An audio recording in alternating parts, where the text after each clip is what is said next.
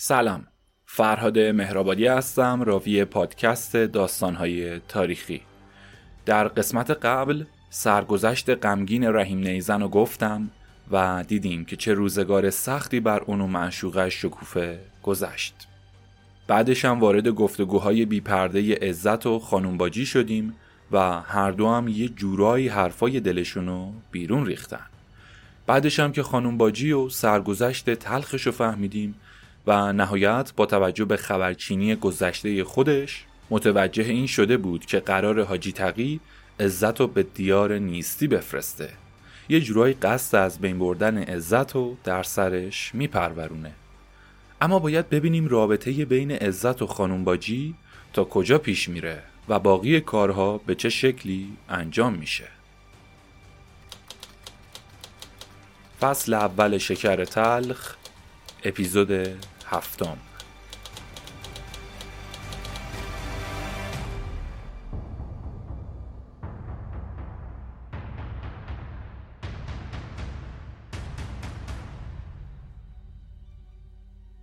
عزت در این غیبت دو ساعته خانومباجی مدتی و در تفکرات گوناگون گذروند و در نتیجه کاسه جوشونده ای رو که قرار بود بخوره ریختش توی لگن مسی پهلوی دستش.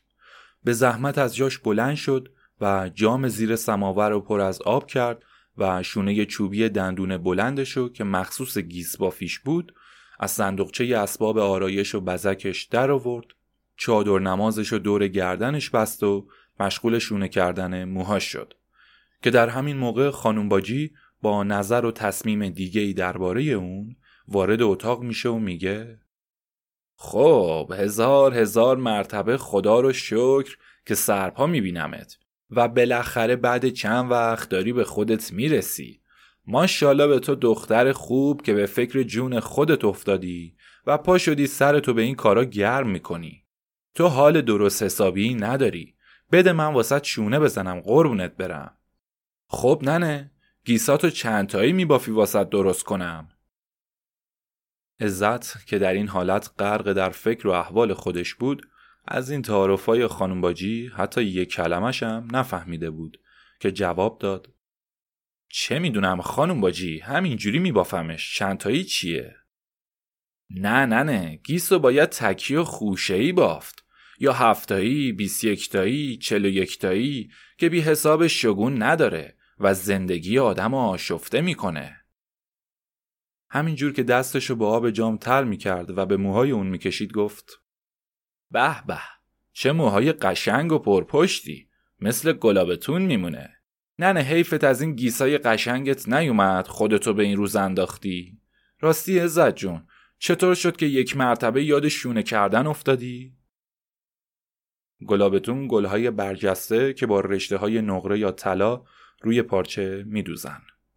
عزت که توی آینه قابچوبیش به پلک های خسته چشماش انگشت می‌کشید گفت اگه پیش خودمون میمونه یه بار می‌خوام برم تا زیر گذر و از اون ورا رد بشم سر و گوش یاب بدم ببینم میبینمش یا نه میرزا باقر رو میگی ننه؟ پس کیو میگم؟ امو قربون پمپازن رو میگم؟ بله دیگه همون که دلم واسش یه ذره شده و یه ساعت دیگم نمی‌تونم طاقتشو بیارم و میگم. خانم باجی که از شنیدن این جمله مثل کسی که توی برف زمستون آب یخ به تنش پاشیده باشن یهو دستش روی موهای عزت خشک شد.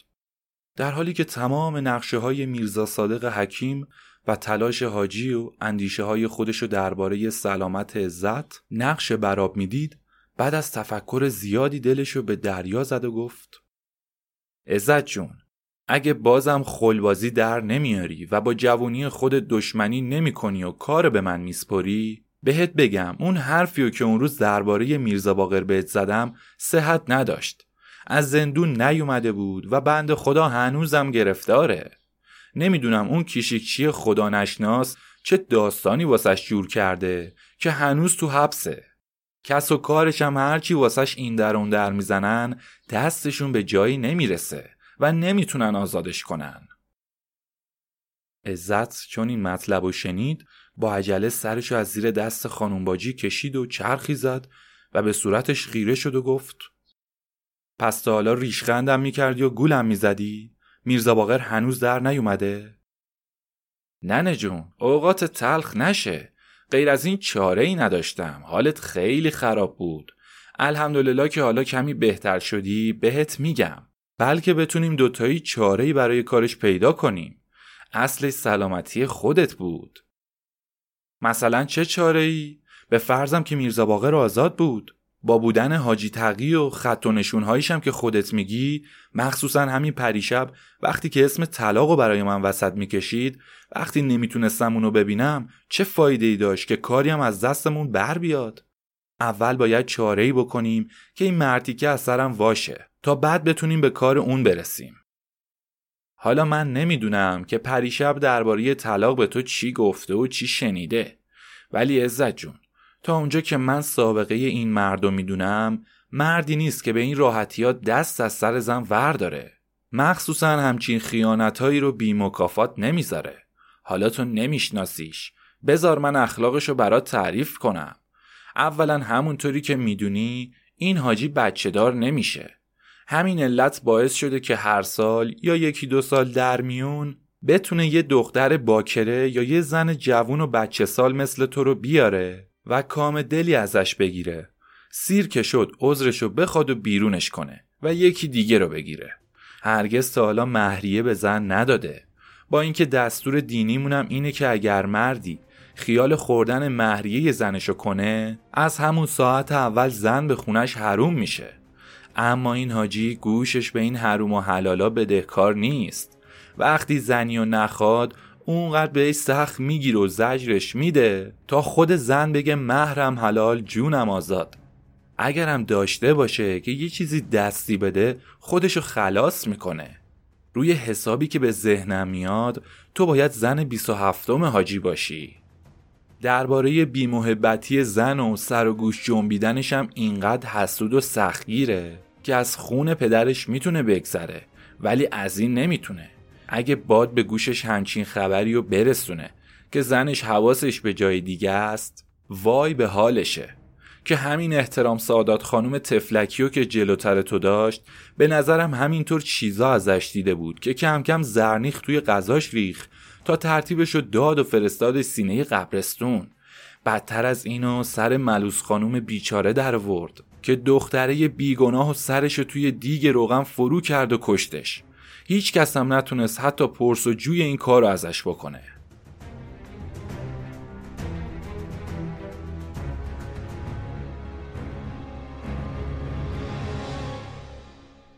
زرنیخ منظور سولفات آرسنیکه. کی بوده این چی؟ عزت که این تعریف ها رو از خانم باجی شنید همچین یه لرزی به اندامش افتاد. بعد مثل کسی که خونشو کشیده باشن رنگ از چهرش پرید و گفت از شما می‌پرسم آیا جزای دختری که مثل یه اسیر بلکه هزار مرتبه بالاتر گیر همچین افریتهی به قیمت چهار تا پول سیاه به اسم مهریه که نه کسی داده و نه کسی گرفته بیفته؟ اینه که با اون اینطور رفتار کنن؟ احترام سادات و ملوس خانوم بیچاره مردن و رفتن و خاکم براشون خیلی نداره. اما بازم از شما می‌پرسم آیا شما که این همه پای قرآن و درس مسئله دینی میرین این دستورات رو توی قرآن و رساله نوشتن که اگه یه دختری رو به اسم کنیز زرخرید بخرن و دختره بیچاره مرتیکه رو نخواد باید این بله ها رو به روزش بیارن؟ چون مرد باید حق داشته باشه هر کاری رو درباره زن انجام بده و زن بیچاره حق نداشته باشه حتی صداش روی مرد بلند کنه. تو رساله نوشته که مرد حق داشته باشه تو یه شب و روز ده تا زنای محسنه و غیر محسنه کنه. اما زن حق نداشته باشه سایه مرد اجنبی و ورانداز کنه. توی قرآن و کتاب نوشته که مرد با هر سن و سال و ریخت و قیافه منحوس. اونقدری که چهار تا کاغذ پاره به اسم اسکناس و چند تا گلمیخ تابوت به اسم پول زرد داشت و تونست کس و کار دختر رو راضی کنه می‌تونه هر زن و دختری رو که دلش خواست بخره و ازش کام دل بگیره. اما زن نباید حق داشته باشه حتی از کوفت و زهرمار مرتیکه ایراد بگیره. ها؟ از شما می‌پرسم اینا رو توی قرآن و رساله نوشتن یا نه؟ نه نه نه. این چیزا رو توی قرآن و رساله نمی نویسن اما از قدیم و ندیم تا بوده همین بوده و تا آخر دنیام همینجور میمونه که مرد حاکم و خدای زن بوده و باید باشه و هر کاری هم دلش می‌خواسته باید می‌کرده. و عیب و ایرادی هم براش نمی‌تونسته داشته باشه. دلیلش هم اینه که تا این سن و سال که از من گذشته همش دیدم که زنا کتک بخورن و مردا کتک بزنن. تا چشمم دیده اینو دیده که مردا فوش بدن و زنا فوش بشنفن مردا اختیاردار باشن و زنا زیردست و فرمان بردار ننه ها و ننجونای ده پشتمونم که تعریف می‌کردن معلوم میشه همین جوری دیده بودن. تا بوده همین بوده که مرد حق داشته صد تا زن بگیره ولی زن بیشتر از یه شوهر حق نداشته بکنه. مهریه و طلاقم دست مرد بوده و تا به گوشمونم خورده اینو شنیدیم که اگه زن پاشم کج بذاره ناشزه شده و بدون مهریه و طلاق مرد می‌تونه بیرونش کنه. تا جایی که تو اینجور وقتا که پای ناموس و غیرت در میان میاد مرد حق داره سر زنشم روی سینش بذاره. و هیچ حاکم و قانونی هم جرأت این که نگاه چپ بهش بکنه نتونه داشته باشه. یادم ارباب ده خودمون یه دختر گرفت و شب عروسی برای اینکه ارباب سیر خورده بود و دختر صورتش از جلوی صورت اون کنار کشیده بود ارباب همون شبونه دستور داد پای دختره رو با زنجیر به دم یه قاطر بستن و ولش کردن تو بیابون که تیکه هم گیر بابا ننش نیومد. نمونش هم همین عید قدیر چهار سال پیش که وقتی خواهر شوهره عروسه رو ننگ بهش میبنده و به گوش برادره میرسونه شوهره میاد خونه اول گیسای دختره رو می‌بره بعدش هم صورت و سینه و فلانجای زنش رو با سیخ داغ می‌کنه بعدش هم نف میریزه روش آتیشش می‌زنه. هیچ کس هم کاری نمی‌کنه. واسه اینکه راست یا دروغ گفته بود زن و با یه مرد غریبه توی رخت خواب دیده. حتی نتونستن یه بالای چشم تبرو به مرده بگن. آره ننه این کارا از قدیم رسم بوده. کاری به کتاب و دستور و رساله نداره. چرا بی خودی خودتون ناراحت می‌کنی؟ مگه بابای همین احمد شاو نشنیدی که وقتی دختره بیچاره دست اونو روی زانوش زیر دست خودش برای نوازش می‌ذاره و شاه چشمش میفته و دست خودشو زیر دست اون می‌بینه از بالای همین شمس ماره میده پرتش می‌کنن پایین و قیمه قیمش می‌کنن. بی خودی قصه نخور و خودخوری هم نکن که چرا باید اینجوری باشه و اونجوری نباشه. حتما اونا عقلشون بهتر می‌رسه که زن و باید باهاش چجوری رفتار کنن و چجوری نگهش دارن. آره ننه قانون و کتاب و رساله هم واسه زنداری نیومده که زن و باید باهاش چطوری رفتار کرد. اما از حرف آخوندام که میگن دختر پیغمبر و شوهرش اونقدر زدش تا کشتش و پیغمبرم از گل بالاتر بهش نگفت.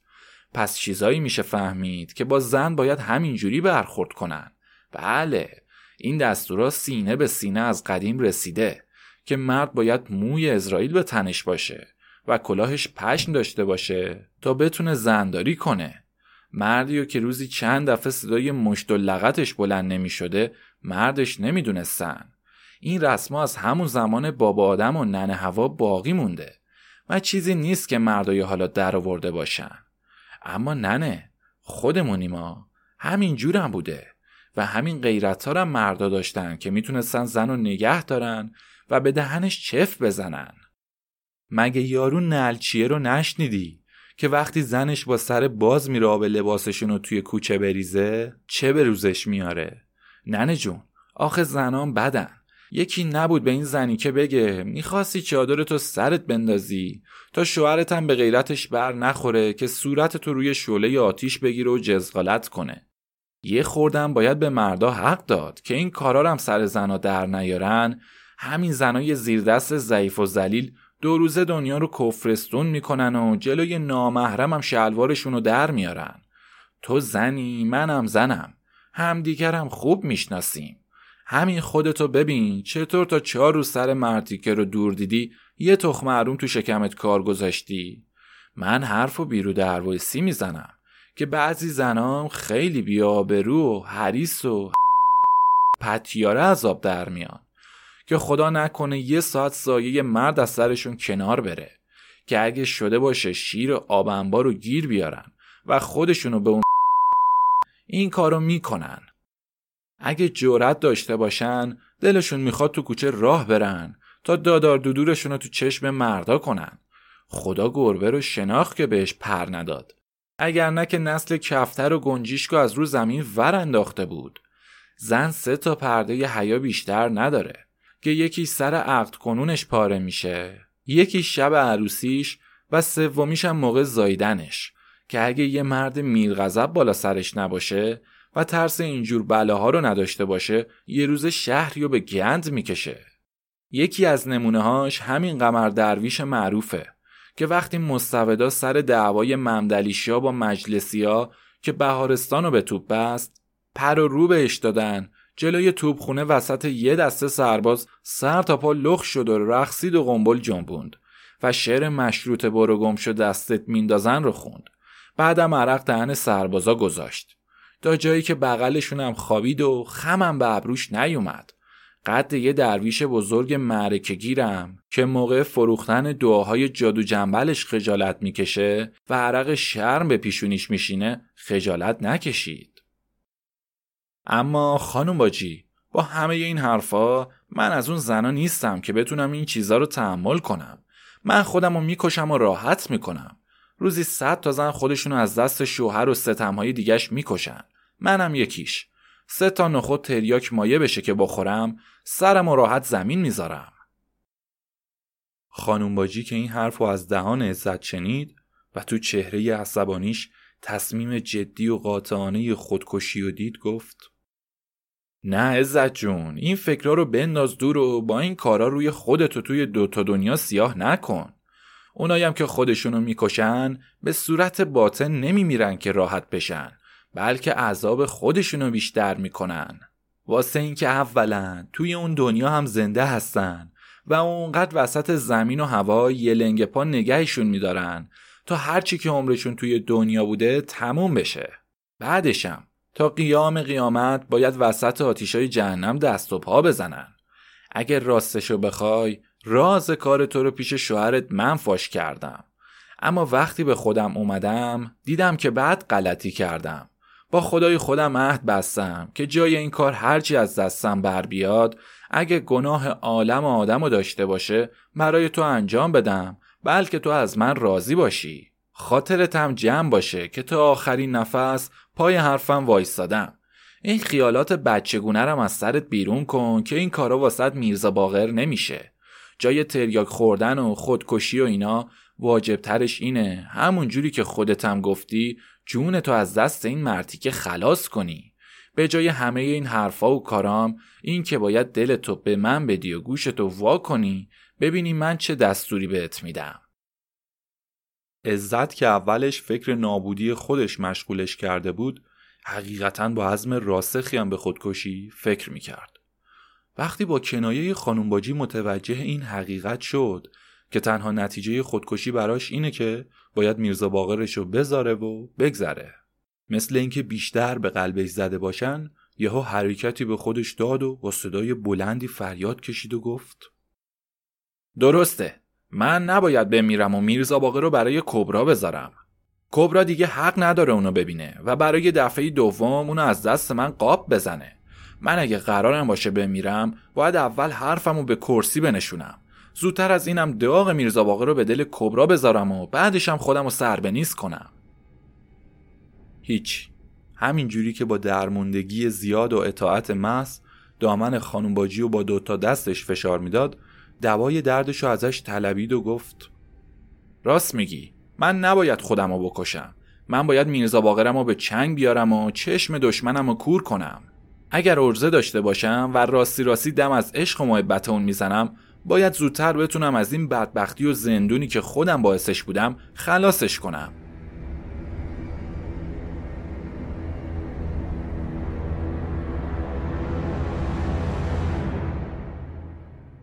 نهایتا از خانم باجی خواست تا هرچی زودتر به کمک و راهنماییش بپردازه. خانم باجی هم به این صورت که واقعا از این ساعت به بعد خودش رو وقف وجود عزت کرده بود به دستورالعمل پرداخت و گفت ببین ننه اول از همه اینو بدون که تا زن مرد و زله نکنه نمی‌تونه از شنگش بیرون بره. راه زله کردن مردم اینه که زندگی رو بهشون تلخ کنی. دستور این کارم غیر اینا نیست که من میگم. اینم باید بدونی که این دستورات رو مو به مو باید اجرا کنی. قبل از همه اینو بدون. تا موقعی که توی خونه این مرد هستی غذای مونده شبی چیزی که بتونه حقه زهری قاتیش کنه رو نخوری. یا چیزی که از بیرون خرید و اوورده توی خونه لب نزنی که این دشمن جونته. و باید چارچشمی مواظب حرکات و سکناتش باشی. بعدشم همینجوری که میگم رفتار کنی. چون هیچ عیب زن بدتر از خلقتنگی و بداخلاقی اون مرد و آسی و بیزار نمی‌کنه. اینه که تا می‌تونی باید با بداخلاقی و قرقر و بدعدایی و سگرم توی هم آوردن و فحش و سر و صدا و لج و لجبازی و خودسری و پرحرفی و نق و نق را انداختن و امثال این روزگارش رو سیاه کنی. کار کار خودت باشه و هر فرف خودت. هر کاری که نباید بکنی و بکن. هر کاری که باید بکنی هم پشت گوش بنداز. واسه همه دستورات و خواسته های سرپیچی و مخالفت داشته باش. هرچند به ضرر خودت باشه. تا می‌تونی باید خواهش های بیجا و پی در پی داشته باشی و سرکوفت و سرزنش مردای دیگه رو به سرش بکوبی. رخت خوابتو ازش سوا کنی و خودتو ازش کنار بکشی. هرگز چش تو چشمش نندازی و هرچی بتونی کم محلی و بیاعتنایی تو بهش بیشتر کنی بهتره. چون اون عادت به سرخیزی داره تو تا لنگ زور توی رخت خواب باشی. و شب که اون باید زود بخوابه تو تا نصف شب بیدار بمونی و سرتو به کارای بیخودی مشغول کنی. برای بیخواب کردن و جون به سر کردنشم در رو به تخته و تخته رو به در بکوبی و آسایش رو ازش سلب کنی. هرچی و از هر جا ور میداری و می‌ذاری بدون فوش و ناله و نفرین و انداختن و شکستن نباشه. شلختگی و کثیفی از سر و روی خودت و خونه و زندگیت و هر رفتار و کردارت به چشم بخوره. هیچ وقت غذاهاتو سر وقت حاضر نکرده باشی که با گشنگی بخوابونیش و مجبورش کنی از خونه بره بیرون. یا سرد و از دهن افتاده و آب و دون سوا و آبکی و نپخته و سوخته و شور و بینمک جلوش بذاری. وقتی دو به دو نشستید این چادرت سرت باشه. و مثل یه نامحرم ازش رو بگیری. وقتی تو حیات و کوچه و اینجور جاها کار داری با ادا و بدون چادر بری بیرون. اصلا لباس و پارچه شسته و تمیز آماده براش نداشته باشی. وقتی هم همون چرک مرده ها رو جلوش می‌ذاری اگه عمدنم شده چند تا دکمه و مادگی ازش بکنی و پاره کنی و چاک و چولی براش درست کرده باشی. اتاق زندگیت هفته به هفته رنگ جارو پارو ندیده باشه و ظرف غذای آشپزخونت از بیبندوباری نشسته سر بخاری اتاق مهمون خونه رفته باشه. کاسه لاله و سپایه و اینا شکستش توی خاک رو به دنیا کنار آشپزخونه افتاده باشه. اگه مهمون از کس و کار خودت اومد جلوشون پر دراری و هرچی از اون بهترینا که داری جلوشون بذاری اگه از کس و کار اون پیدا شدن از سر روت ماتم بباره و اگرم یه چای تلخ جلوشون می‌ذاری یه جوری بذاری که انگار داری استکان نلبکی رو توی سرشون خورد می‌کنی و از مهمونی اومدن بیزارشون کنی. جلوی اون زشت و کثیف و ژولیده راه بری و بدترین لباسا رو تنت کنی. وقتی هم می‌خوای بری بیرون انگار می‌خوان تو هجله عروسیت ببرن. باید هفت قلم خودتو آرایش کنی و بهترین لباسا رو تنت کنی که تازه پا به پای شوهره راه نرفتن تو کوچه و هی جدا شدن چادر سیاه و چاقچور رو بهانه کردن و دلاراست شدن و جلوی چشم اون سر و سینه و پا و پشت و پیش تو به نامحرم نشون دادنم باید از شرایط همین کارت به حساب بیاری. از خنده و شوخی و بزله و مسخره بازی صدا تا هفت تا خونه اون طرفتر باید بلند بشه. اما چشمت که به اون می‌خوره سگرمات باید مثل بابا مرده توی هم بره. موقع حرف زدنم از صد تا حرفش یه جواب درست واسش نداشته باشی. موقع سوال و جوابای واجبم چیه و چی میگی و چه می‌دونم و نمی‌دونم و بلد نیستم و همینم که هستم و اینجور چیزا به صورتش بزنی و کلمه های با تو هم و اینجور خفت دادن ها رو باید واسه صدا کردن اون به کار ببری. تا صد عیب و علت هر ساعت براش نتراشی روز تو به شب نرسونی. دو به دو که هستین غذای ده نفر رو درست کنی. وقتی هم مهمونی چیزی داره. واسه اینکه آبروشو پیش مردم برده باشی و از کوره درش بیاری برعکسش انجام بدی. با کارا و حرفا و حرکاتت دیوونه جون به سرش کنی. اما تا دهنش به بد و بیراهی باز نشده با صدای بلندتر از اون جوابشو بدی. هنوز دستش به طرفت بلند نشده هزار تا نعره و جیغ و الله اکبر سر بدی و خودتو توی کوچه و خونای مردم بندازی. با قش و زف کردنای علکی همسایه ها رو سرش بریزی و با دروغایی که می‌سازی عین یه سکه پول سیاهش کنی. آره اینا کاراییه که تو باید بکنی و منم زیر زیرکی دستوراتی رو که خودم می‌دونم انجام میدم. تا ایشالله هر چی زودتر طلاق تو بگیری و با خیال راحت بری سراغ میرزا باقرت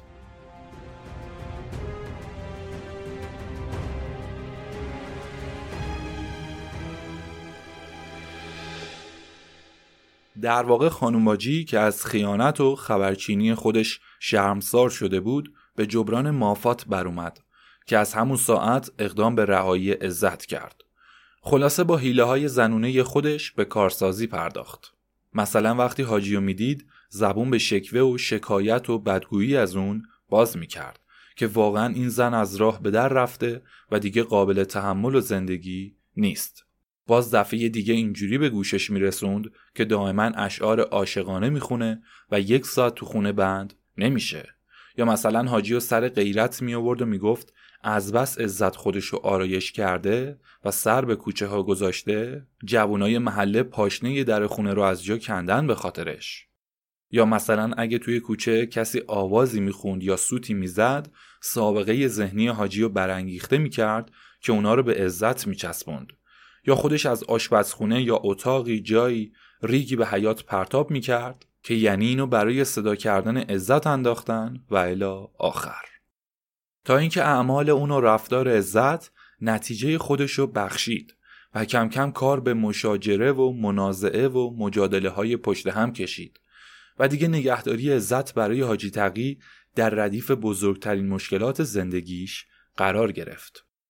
همچنین خانم باجی هم باز بیکار ننشست و هر زمانی که فرصتی پیدا می کرد خودشو به خونه پدر و مادر و نزدیکان عزت میرسوند و تیکه و چیزی از اوضاع و احوال حاجی تقی و سختگیریا و اذیتاش و مصیبتهای عزت به گوش اونا میرسوند.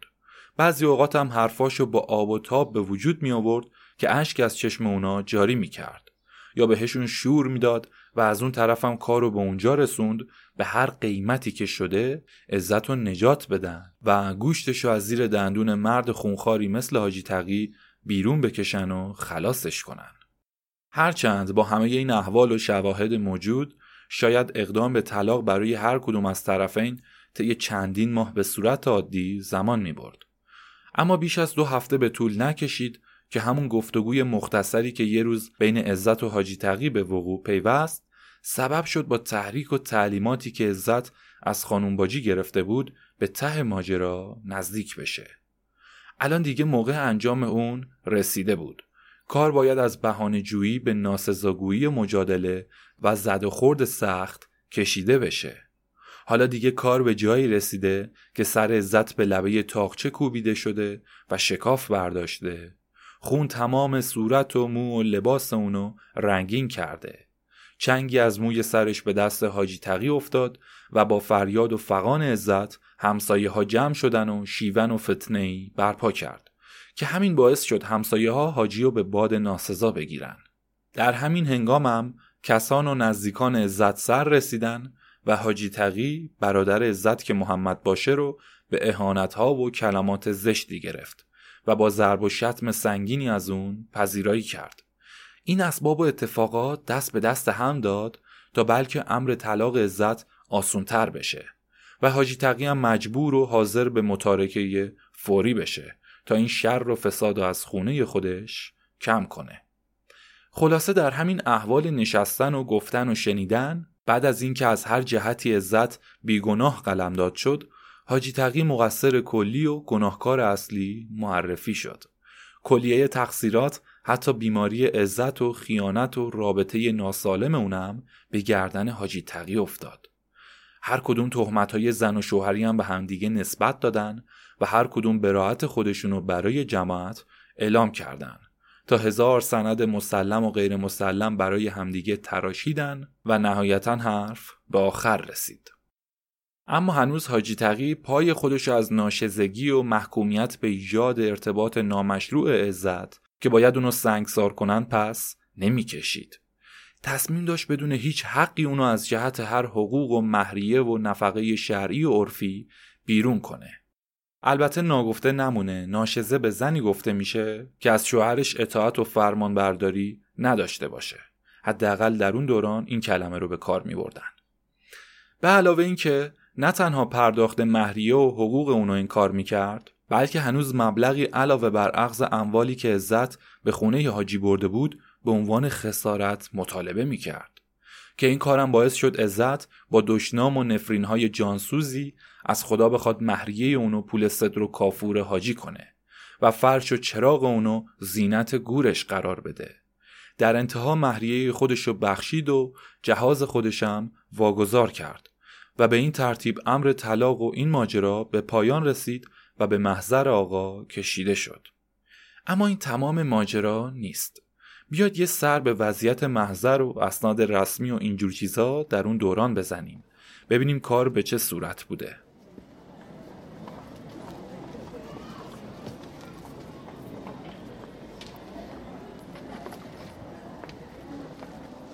امروز در محضر معتمد العلماء مثل روزای دیگه جمعیتی از مراجعین ازدهام کردند و بیرون محضر آقا مملو از ارباب رجوهاییه که دسته دسته منتظرین در گوشه و کنار جمع شدن و به آرومی یا با سر و صدا صحبت و گفتگو می‌کنن در بین هر دسته یکی دو نفر کاغذ پاره‌ای به اسم سند یا قباله با خط و مهر ملایی توی مشتشون مچاله کردند. و یا جهت انجام دعوا با طرفین و احقاق حق خودشون چند نفری و به نام شاهد همراه خودشون آوردن و از داخل محضرم هیاهو و سر و صداهایی که با قسم آیه های شدید و غلیز و گوناگون بلند شده به گوش می‌رسه. در این زمان بین مردم هیچ مدرک و سندی مانند سجل و اسناد مالکیت رسمی و گواهی دولتی و امثال اون که حاکی از معرفی کامل اشخاص یا اموال و حتی ایال اولاد اونا باشه موجود نیست.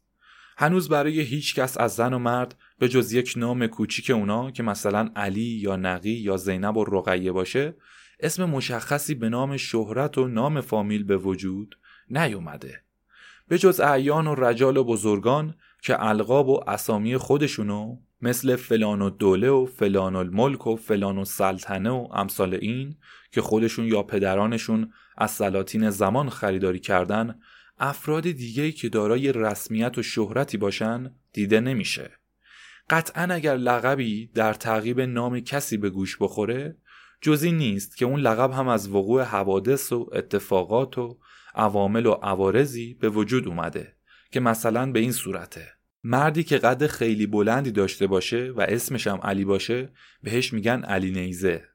مثلا اینجوری صداش می‌کنن. یا کس دیگه ای که لاف و گذافه گویی زیادی داشته باشه اسمش هم حسین باشه بهش میگن حسین قمپوس. که این القاب برای اونا به صورت کنیه و لقبی متعارف در اومده. یا اینکه هر فردی از شناسایی و خوشنامی و بدنامی آبا و اجداد و ارواح خودش دارای فرقی باشه از هم نامان خودش جدا میشه.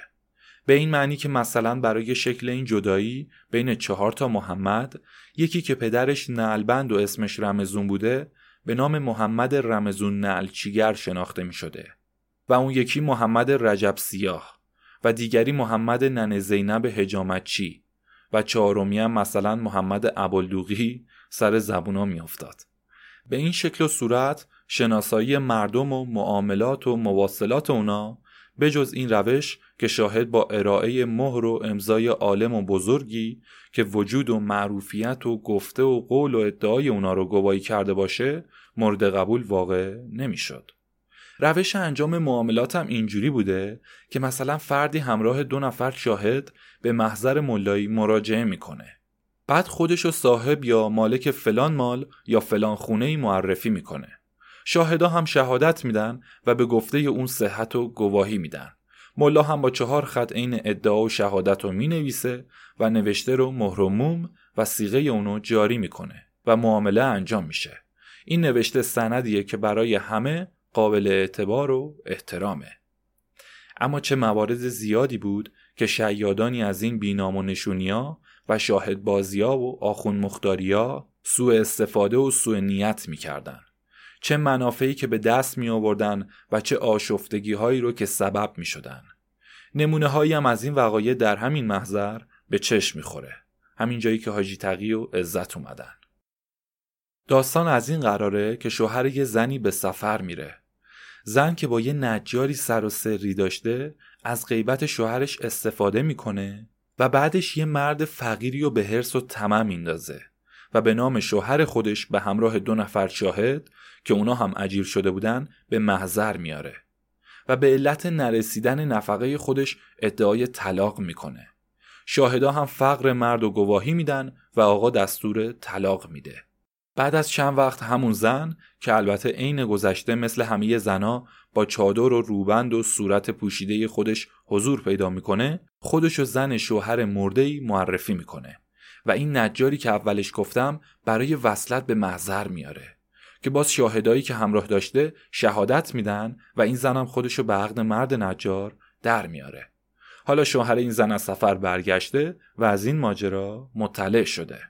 به اتفاق زن و نجار و شاهدا و خودش الان توی اتاق تحریر محضر نشستن و هر کدوم با قسم آیه هایی سعی می‌کنن تا حق خودشونو به ثبت برسونن. و قال و مقال داخلی اتاق بیشتر از این دسته از آدما به گوش می‌رسه.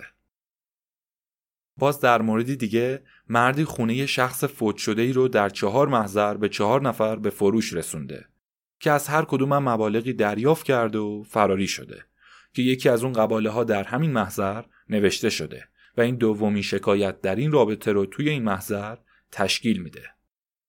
باز توی مورد دیگه زن بچه به بغلی مردی و اقفال کرده و با گریه و زاری که شوهرش توی دهشون زیر آوار رفته با این طفل صغیر اونو بی سرپرست گذاشته از جهت نداشتن مدرک و دلیل هیچ کس اونو قبول نمی‌کنه. که از این بابت مردی و به محضر کشونده به نام شوهر خودش از اون طلاق می‌گیره. و همین که جلوی محضر می‌رسن شروع به فریاد و فقان و رسوایی می‌کنن تا مردم رو جمع کنن و طلاقنامهشو که شوهرش کفالت و نگهداری بچه رو به عهده گرفته بوده رو نشون میده. دارنده و مالک رو از خونه بیرون می‌کنه و مردم که خلاف اونو نمی‌تونسته به زبون بیاره بچه رو به فرزند خوندگی قبول کرده. حالا هم گریبان مرد جدید و عیالشو گرفته. در نهایت زن اونا رو به روبودن بچه متهم کرده که کار اونا هم به محضر کشیده شده و محاکمه دیگه ای رو نشون میده و این داستان ادامه داره. یه مورد شلوغ و حرفه‌ای دیگه هم بگم و بریم سر اصل مطلب. برای مثال یه مرد اصفهانی یه خواهری داشته با چند تا فرزند در تهران. شوهر خواهر این مرد اصفهانی در تهران مرده. خودش تو شیراز بقال بوده که مرگ یه ثروتمندی و در شیراز مطلع میشه. بعد با عجله خودش رو به تهران میرسونه و برای خواهرش به همراهی چند تا شاهد از همین محضر به عنوان اینکه اقنامه خواهرش در همین محضر نوشته و مفقود شده الان با بیماری شدید شوهرش که از شیراز اونو خبر کردن وجود چند تا زن و بچه دیگه که شوهرش جز اونا دارنده ای نداره احتمال هر گونه ضایع کردن حقی ازشون موجوده رو گویست می‌کنه ای به تاریخ چهار سال قبل از تولد بزرگترین بچه خواهرش به نام و نشون مرد شیرازی به دست آورده. خواهر و بچه هاشو به شیراز برده و کشونده در خونه مرد فوت شده ثروتمند شیرازی. اونا رو ایال و اطفال مرد فوت شده معرفی می‌کنه بعد خودشو وکیل اونا جا می‌زنه و به طلب سهم و ارث اونا برمیاد. که کار اونا هم به وسیله یکی از مامورای حکومتی شیراز برای اثبات صدق و کذب ادعا و صحت و جعل قباله به تهران رجوع می‌کنه و در دستور کار این محضر قرار گرفته یه پرانتز باز کنم همه اینا به کنار چیزی که دل آدم رو به درد میاره و اذیت می‌کنه اینه که هنوزم این اتفاقات و حوادث بعد از 100 تا 150 سال با وجود این شرایط علمی و فرهنگی و اجتماعی داره رقم می‌خوره. و نمی‌دونیم چرا. یا به این مقدار راضی نیستیم یا هنوز به مقام انسانیت نرسیدیم.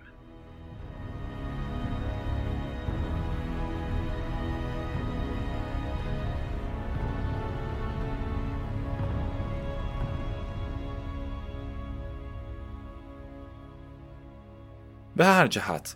وقتی حاجی تقی معطلی خودشو بیش از حد و گرفتاری آقا رو بی اندازه دید نوکر آقا رو صدا کرد و خیلی آروم دو تا یک قرونی نقره امین السلطانی به دست نوکر آقا می‌ذاره و درخواست می‌کنه که آهسته آقا رو از شرفیابی خودش مطلع کنه.